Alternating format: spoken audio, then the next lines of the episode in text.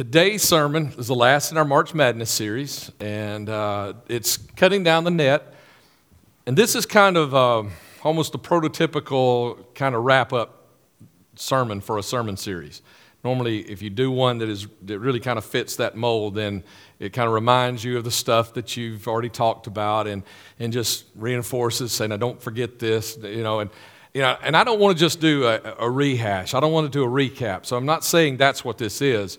But you need to do a recap in your heart and in your mind. You need to be remembering you know the things that you heard in the first three weeks of this sermon series. You need to be thinking about those things as, as we share. And i'll remind you of several of those things today but you need to be thinking about them and, and hanging on. So, so you do the recap yourself you do the rehash okay? I'll, just, I'll remind you of some headlines kind of stuff and you kind of fill in the blanks of the, of, of the stuff that god has, has been doing with you okay? But today we're talking about cutting down the net and there's a there's a tradition in basketball, uh, whenever there's a, a tournament, uh, that whoever wins the tournament gets to cut down the net. Uh, this, this started back in, in high school, I understand, in uh, Indiana, and it eventually got over to the NCAA, and you see the guys cutting down the net and excited. And, uh, you know, and I've, I've, thought a good bit about what this really means. I mean, I, you know, we're expecting to see the, you know, see the guys that put it on their head, you know, and wear it around, their, wear it around them and all that. I've thought about, you know, what this really means. It's going to happen, uh, I think, Monday week, like a week from tomorrow night, when the NCAA has their, the last game of March Madness of the big basketball tournament, the NCAA basketball tournament. It's going to happen you know and uh, it used to be that they would just hoist the guys up on their shoulders and somebody go steal some, some uh, scissors from uh, one of the trainers or something but now they, they actually have step ladders ready you know and they've got scissors that have the ncaa logo you know and probably somebody else they sold some advertising to. I mean they're ready for it. They're expecting it. And we need to also okay you need to be expecting this. You need to be expecting cutting down the net. And there's a, a, probably a lot of things a lot of people think about what this really means cutting down the net Here's what I think it means. This is what I've always sensed, and I've never gotten the opportunity to cut down a net, okay? I never, you know, I'm really not championship caliber in basketball, and I, have never played on a team that was championship caliber in basketball. But I can imagine eh, if I, if I got that opportunity, if I'd had that opportunity, eh, here's what I, I think it is saying We're cutting down the net. We're taking the net down from the basket because we're done. Nobody else is playing here anymore. We've won. We're the last team standing. Everybody else is gone. We're it. It's over. Nobody else will play here anymore. We outlasted everybody else. 60 something teams are playing in the March Madness, and the last one standing is going to cut down the net.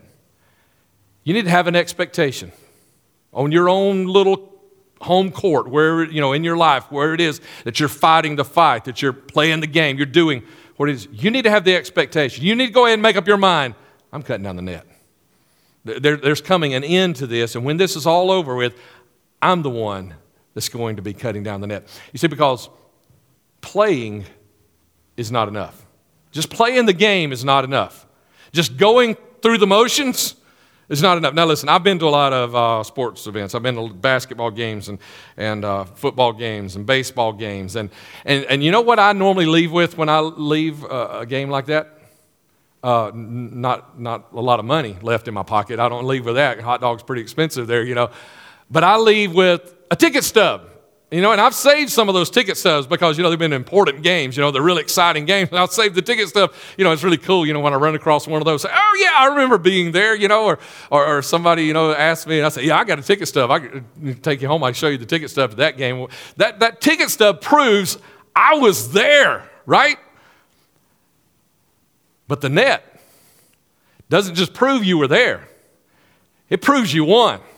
It proves you outlasted everybody else. It proves that you, that you were, when everybody else had given up and quit, and when it was over, you were the one that won the victory. Don't be satisfied with a stub. I mean, that's the way I think a lot of people come to church get my ticket stub. I was there today. You know, we don't pass out tickets. Well, we do for we do for the kids. I mean, some of y'all got some little ticket stubs on your shoulders, right? Right? But man, don't be satisfied with the stub. Get the net. Get that because playing is not enough. There, there's so much more to the playing. Uh, here's, here's a few uh, phrases that I've also heard from, from basketball. Uh, reach for the sky or don't even try. Right? I mean, if, if you're not going to if you're not going to get to the sky, why, why are you even trying? Okay, yeah, there are some backyard games, that kind of stuff that you play. You just pick up games for fun. But I mean, when you're doing this, I mean, hey, reach for all of it or don't reach for any of it. Now, now spiritually speaking, that's really easy to, to, to relate that, isn't it? I mean, we're looking for heaven, right? And I mean, listen, if, you, if, if you're not reaching for heaven, then, you know, uh, they would say, reach for the sky or don't even try. I mean, come on, let, let's, let's go for all of it. Playing through the game is not enough. Or, or go big or go home. You know, there's no other options. Go big or go home. How bad do you want it? How bad do you want it? We're going to talk about what the win is. I, I laid out one for you last week. I'll remind you of that one. But we're going to talk about what some other wins are in our lives. And you, you need to start thinking how bad do I want these wins in my life? Playing is not, is not enough going through the motions is not enough. There's a lot of people in church, a lot of Christians going through the motions. For example, like arguing or debating scriptures instead of sharing scriptures. Now, if you read the, the, the, writings of Paul, the letters of Paul in the New Testament, he wrote about half the New Testament, and it's really good. If you've never done this, just start at Romans one day and, and, and just take your time, you know, going through for several weeks and just going through all those letters that he wrote, all the way through Hebrews. Uh, we assume he wrote Hebrews as well, and that's some he, he doesn't sign it, so we're not sure, but we assume he wrote Hebrews as well as God, as God moved on him. Uh, but read through those, and, and you'll kind of get a picture of really what the early church was, you know. And, and, and, you'll see in there a whole lot of times that Paul challenges people who just use scripture just for debate. Sometimes he, talk, he calls them people that want to argue myths, things that are myths, and things that just argue just for, for debate's sake. And in one place, he actually calls them, calls it godless chatter. Now, think about it. They're talking about Scripture, and he says it's just godless chatter. Now, how can you talk about Scripture and be godless chatter? when you aren't relating it to God and it's not, it's not that power thing that gives you power and brings you life. It's just godless chatter when you're, when you're debating or when you're arguing. And in uh, 1 Timothy chapter 1, verse 4, uh, Paul is talking about those things, and he says, Such things promote controversial speculation rather than advancing God's work, which is by faith. So, so here, is the purpose of the Word of God is not for controversial speculation, but through faith will advance God's kingdom. And not just God's kingdom out there, but God's kingdom right here as well. And, and, when we come and we just expect to kind of hear some word or whatever, and we're not really, that's, that's a big word here. That's a big word about cutting down the net. If you're going to cut down the net, if you're going to be the one at the end of the game, you're going to be, say, I'm, you're going to be the one that's still standing, that you vanquished all the foes in your life. And, and then when, when, when this game of your life is over, you're the one that's still standing. You're cutting down the net. You've got the championship. Then you're going to have to have this. And it's not just the godless charity. You're going to have to have the power of the Word of God. And you're going to have to have an expectation that that is going to happen. You got to expect it. Expect that it'll happen. Such as, uh, our next slide talks about expectation as well, having church without expectation. Now, I think a lot of us do that. We show up on church, it's like we don't really expect anything to happen. Oh, yeah, there's going to be this and this and this. There's going to be some stuff going on. But we need to have an expectation that something powerful, supernatural is going to take place. I mean, we're not here just to talk or to listen or to talk amongst yourselves. Or, or, or, you know, to sing a little while, and, or, or, maybe see our friends and you know, and catch up on you know what we you know what we hadn't heard from you lately. That's not why we're here. We need to have an expectation. The highest pursuits of a Sunday morning service are to hear the Word of God with an expectation that it is going to dig into the very guts of our spirit and just mess us up enough that we say, wait a minute, something's got to change. The highest pursuits of our Sunday morning experience are, are to challenge one another, not when somebody comes in and says, I had a rough week, just pat them on the back. It's going to be all right, sweetheart but to challenge them and say, come on, just, just keep praying. I'm there for you. And, and encourage and challenge somebody to hang in there and just a little bit more. The, the, the highest, the highest uh, thing we can expect on a Sunday morning is to actually come and to experience God. Not to just talk about Him that, he, that He's here or He does things, but to actually experience God. And we need to get that expectation. Then when we come together, and, and, and that, that verse that we read just a couple of moments ago talked about advancing the kingdom. I mean, if we come every, if you come every Sunday and you hear the word, And you, you stand in the presence of God as people are singing and, and God is here and you're singing, and nothing is changing about your life, then the kingdom isn't advancing. I mean, what, he, what Paul just said is that this thing is about faith to advance the kingdom and not just advance it like taking more territory out there, but also taking more territory in your heart. Every time you come to church, you should have an expectation that somewhere, somehow inside of you, the kingdom is being advanced. Something is changing. And listen, I, I, you know, a lot, of, a lot of pastors like to hear people say, man, great sermon, pastor, high five, and all that. I mean, you know what I like to hear? I like it when and, you know, and I don't, uh, like in the first service, I think I said this a little bit of the wrong way, or they misunderstood it at first, but I like it when God tells me, you got to step on her toes a little bit in this sermon. And I step on your toes, and after service, you tell me, Pastor, that really challenged me. I'd rather hear you say this challenged me more than I'd ever like to hear you say, Great sermon, Pastor. I want, you know, because if you think about like a basketball player, a basketball player does not get better because the coach says, It'll be all right, sweetheart. A basketball player gets better because the coach challenges him and says, You got a better player in you than you played today. There's something inside of you that you're not letting out yet. Are you hearing me? I'm telling you that today. There is something inside of you that you have not let out yet. You may think that you've made a, made a lot of strides in getting closer to God and having the kingdom really but there is still something inside of you that has not yet come. I'm here to challenge you, and, and I want you to have the expectation to show up every Sunday and believe when I walk out the door, there is something that will, that will be different from the moment that I walked in till I'm walking out right now, and have the expectation to not just have church to not just go through the motion, to not just play the game, but have the expectation that something's going to change. And then the next one is it about singing? Is that my third one? Uh, yeah, singing without worshiping. That happens. Oh man, that's happening everywhere. It, it, it, it's already happened here today. There are some that have sung without worshiping because sometimes we get caught up in a lot of other things. Maybe we got other things on our mind. I've been there, I've done that. I, have sometimes gotten caught up in, in stuff I need to do, even though it's God stuff I need to do for church for you know next week or something. I'm thinking about that. I'm singing all the words, but I'm thinking about next week. You know, I gotta I gotta go to the hospital and I gotta do this. I think there's funeral's going to be, and I'm thinking about this instead of instead of uh, standing there thinking about what it is I'm supposed to be thinking about, and I'm singing without worshiping. You know, the, uh, uh, the Israelites, when they were, uh, um, they were in captivity a whole lot. I mean, they messed up a lot of times and got themselves in captivity. One time they were in captivity, and this is where this verse comes from, and they were uh, in slavery, like they were enslaved to another nation, and, and their master said, hey, sing us one of those songs. You know, get your lyre. That's like an old, old-fashioned guitar, you know. He said, get your lyre out, and y'all sing some, sing some of those songs, you know.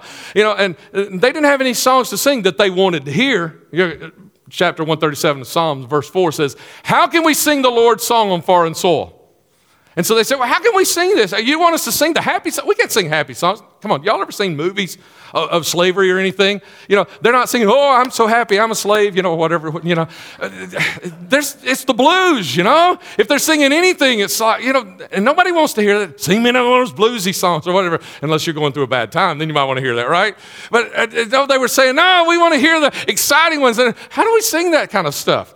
They said, Well, sing it anyway. We just like to hear it. You know, they weren't wanting to hear the songs because they invoked the presence of God and they, and they did something powerful within them. They just liked the songs. They said, Sing us a song. We'd like to hear the songs. They just wanted to hear the songs. That's singing without worshiping. That's happening in churches all over our world today on Sunday. Is people are singing without worshiping and singing the song. I like that. Can sing that one again. I want to say, let me tell you something about 2911. Okay, you, you hear several things that we say over and over and over. This isn't one I've said very many times, but I've said it a few times, I hadn't said it in a while. But our worship team doesn't take requests, okay? Don't email them in or anything. We don't take requests, okay?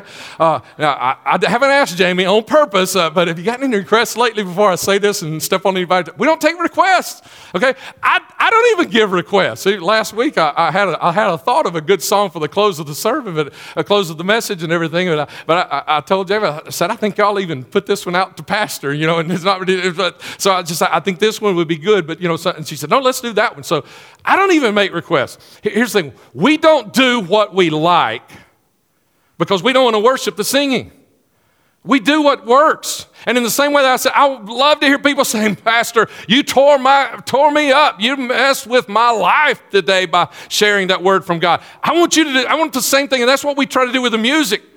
We want the music to, man, just reach in and just tear you up. Sometimes tear you up to make you reach to heaven. Sometimes tear you up and say, oh my goodness, who am I? Kind of like the, sermon last week, Isaiah chapter 6, you know, oh my goodness, who am I? Look at how awesome he is, but who am I? That's what we do, is we do those kinds of songs. And let me tell you another thing that we say around here about worship a whole lot, is we don't do guitar solos. Now, I know if, if you're standing there and just kind of watching what's going up on stage, you sometimes think we've got a guitar solo. No, when the, when the screen goes blank, it goes blank because this isn't about the song.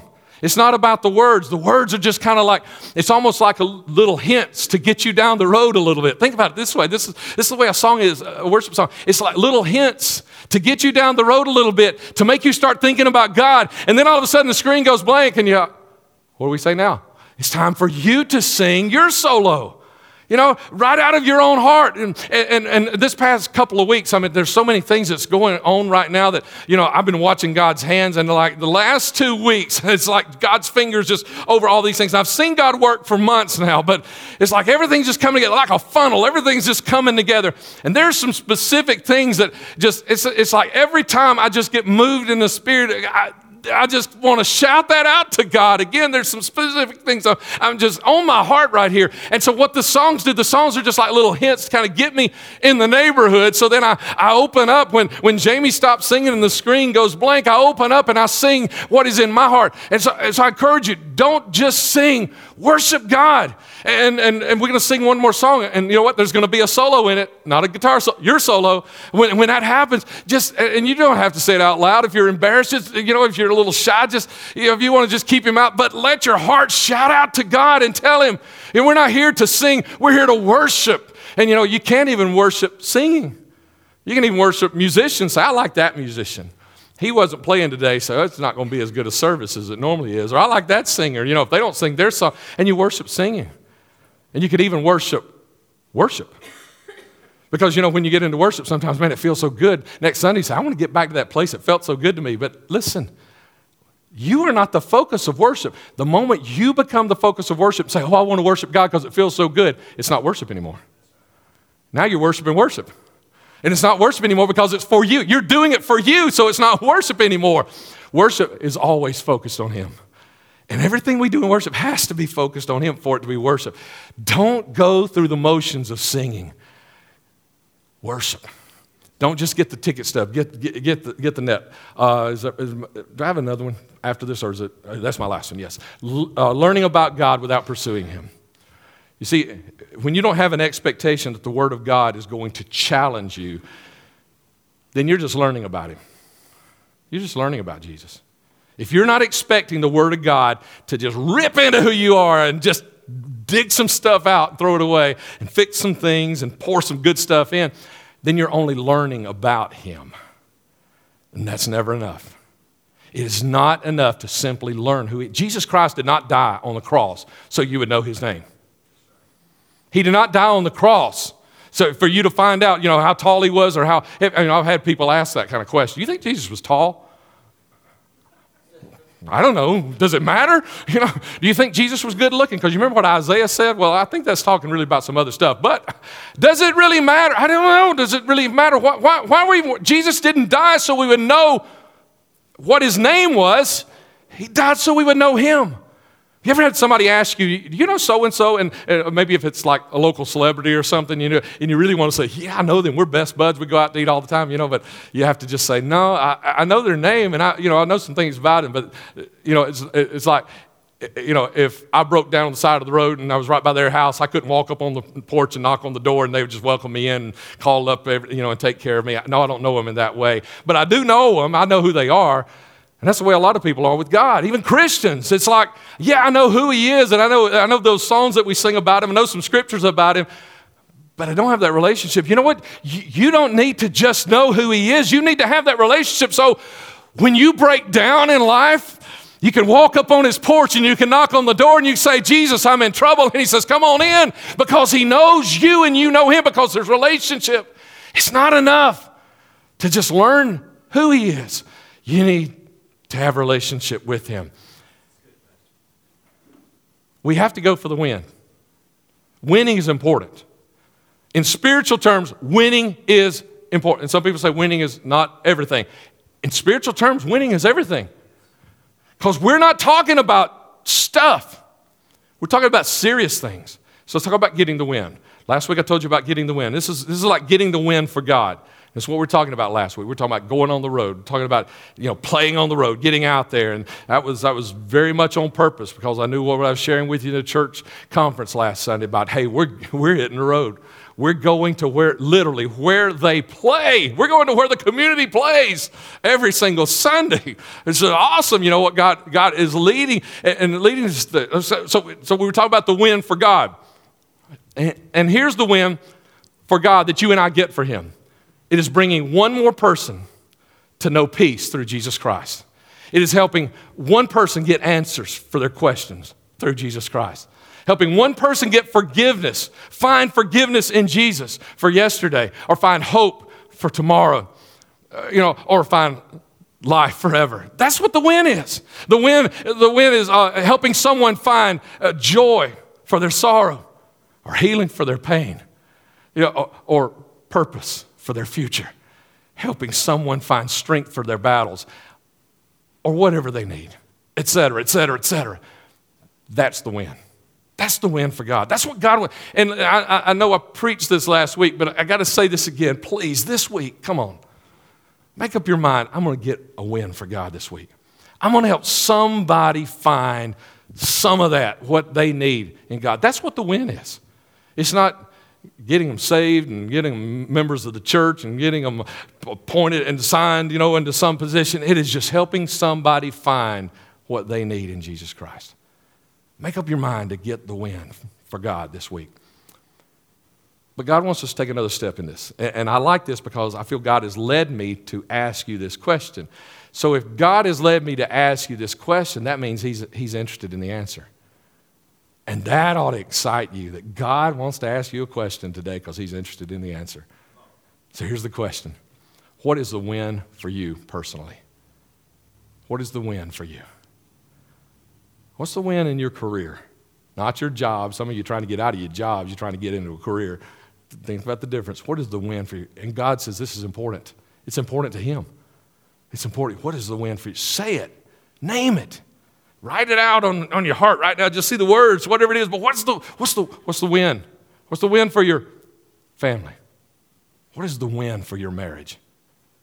Have you ever thought about what, what, what's the win going to look like when, when, when this thing is all over, my marriage or my family? My kids, what's the win for your kids? If you're, if you're still raising kids at home, or if you're not, I mean, you know, we're finding out your kids never really leave, literally sometimes, but I mean, they, they never really leave, right? What are, you, what are your kids? What is the win for your kids? You know, and if you're a grandparent, I mean, it just continues, doesn't it? I mean, I got a five year old granddaughter. It just continues, doesn't it? On and on and on. I got three grandkids now. So it's not no longer, it's just, it's not like I've got the win for my kids. I'm just adding the grandkids. What's the win? Say it because here's the problem. If you do not know what the win is, you don't know how to go after it. If, you don't, if you've not yet named the win for your, your, your life, you know, what this, what this game, the, the win is going to be. If you've not yet done that, you don't even know what it is. You have no focus whatsoever on the win because you don't know how to focus. Where's the win? So if you're gonna if you're gonna get the win, you got you've got to name it so you can focus on it. And if you don't if you haven't yet named it, you ain't even got a plan. You can't create a plan for getting there when you don't have a win. Name it today. And then you and God start making a plan to make this thing happen. Uh, uh, real, real quick, let me run through some of these things real quick and we'll be finished. The win, uh, uh, like when, when we start really thinking about what the win is, what's the win for your marriage? What's the win for your kids? Losing is no longer an option. These are my kids. Losing is not an option. And, and listen, I, have seen a lot of ladies like this, where they, they're raising their kids and they said, These kids, it is not, an, they are going to know Jesus Christ when they are grown.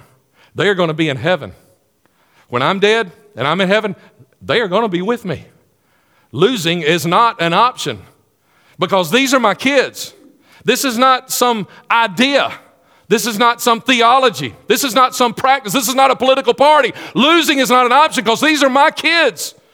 And you watch those kids. You, you find a mom that's got that kind of attitude. You watch those kids in 10 years, you see where they are. You watch where they are. You know, losing is not an option. They might not like me some days. It don't matter. Losing is not an option. It's more important that, that, I, that we don't lose this than it is that they like me. Losing is not the option. It is never not, uh, or like winners in life don't always win, they just don't give up. I, I, I've not always won raising my kids. Sometimes I've missed shots. Sometimes I've made fouls, technical fouls. Almost got ejected sometimes, I thought, you know, from when I was raising my kids. Made some big mistakes, but you never, ever give up. I'm still on the court today. I'm still taking the floor every morning because my kids are still alive. I, every morning, I'm still, you know, not raising my kids anymore, but today the game's changed a little bit. We're in the, you know, maybe we're in the third or fourth quarter as, as far as like raising the kids kind of a thing, and the game has changed a whole lot. But when I make mistakes, I don't slow down. Winners, winners, it's, it's, they, they don't just always win, it's that they never, ever give up. Are you listening? That's the message today. Don't give up. Hang in there. From the very first sermon, whatever brought you here is what's going to get, whatever you've learned about God that's got you to this point, don't let go of that. Hang on to it and keep fighting it and keep, just keep do, doing it with more consistency and dedication and passion. Whatever it is that's got you to here, just keep doing it and keep working and keep, keep fighting for it because that's what's going to get you there, whatever it takes. And, and some people sometimes, when, when, when you say whatever it takes, they think, okay, yeah, if I, if I have to work four jobs, to, whatever it takes, you know, we need to stop thinking so much about our own abilities and start thinking about somebody else's abilities. Jesus Christ, he, He's already done whatever it took. He went all the way to the cross of Calvary for you. He's already wearing the net, the, the, the win. He's already won for you. He's already won. He's already done it. And, so, and, and if you're still working so hard, you come in here and you hear the pastor and you're trying, trying to work through that, and you go to small group and you hear what they're saying, and you're trying to, trying to do all these things, and, and you hadn't really let God be on your team. Yeah, I'm a Christian, but you hadn't really let Him play and, and really be on your team. Man, you're missing the greatest. I talked last week about home court advantage, but the greatest advantage you can have in your life is to have Jesus on your team, not as someone who just talks from the sidelines. Get him on the court, get him on the floor, make him part of the game. It's the greatest advantage you can have in your life and leave it all on the floor when this thing is over. Whatever, whichever game it is you're talking about right now, if you're really struggling raising your kids, if you're really struggling financially, whatever it is, in your marriage, or, even the big one, your whole life, when it's all over, be able to say, I left it all on the floor. I didn't pick any of it up to take off with me. I left every bit of it on the floor. Raising my kids, I laid it all on the floor. My stuff didn't matter anymore. My feelings, my hopes, my dreams didn't matter. Raising my kids, I left it all on the floor. Because this is not about those things. This is about kids. This is about our families. This is about our friends. This is about our coworkers. This is about eternity. And winning is everything. Let's cut down the net. Stand with me, if you will. And would you come to the front and join us? If you're a first time attender, we'd like to close around front with a final prayer and a final song. And if you're comfortable, we'd invite you to join us. Paul, that guy I was talking about earlier, who said, Man, y'all debating and all that too much and all that kind of thing, he, he wrote about his final moments on the court. He wrote about cutting down the net in his own life in uh, Timothy 2 Timothy chapter 4, verse 6 through 8. He says, For I am already being poured out like a drink offering. He says, My life is being poured out. He says, like it's almost over. The time of my departure is near. My life's almost over. I have fought the good fight. He, he, he's referencing that. I have fought the good fight. I have finished the race that was laid out before me. I have kept the faith. Now there is in store for me the crown of righteousness, which the Lord, the righteous judge, I got, I got something to go for. The Lord, the righteous judge, will award me on that day, and not only to me, but also to all, those, all who have longed for his appearing. It's not how you start, it's how you finish. You can miss the first 10 shots of a game, but the goal is to still be the last one standing. You can blow it a bunch of times through the game, but the goal is to keep fighting, keep fighting, keep running. If you blow it, you fall down, get back up, keep running. The goal 60 something teams have been playing for the last two weekends. Next weekend, four more are going to, those four last ones are going to gather. And the goal is to be the last one standing. And the last one standing cuts down the net and says, It's over. I'm the last one. That's your goal when this fight is over, be able to say, like Paul, I left it all on the floor. I fought a good fight. I finished the race. I finished my course. And I've won the prize. What's the prize? What's the win? Go for it. Go for it. Bow with me if you will, Jamie.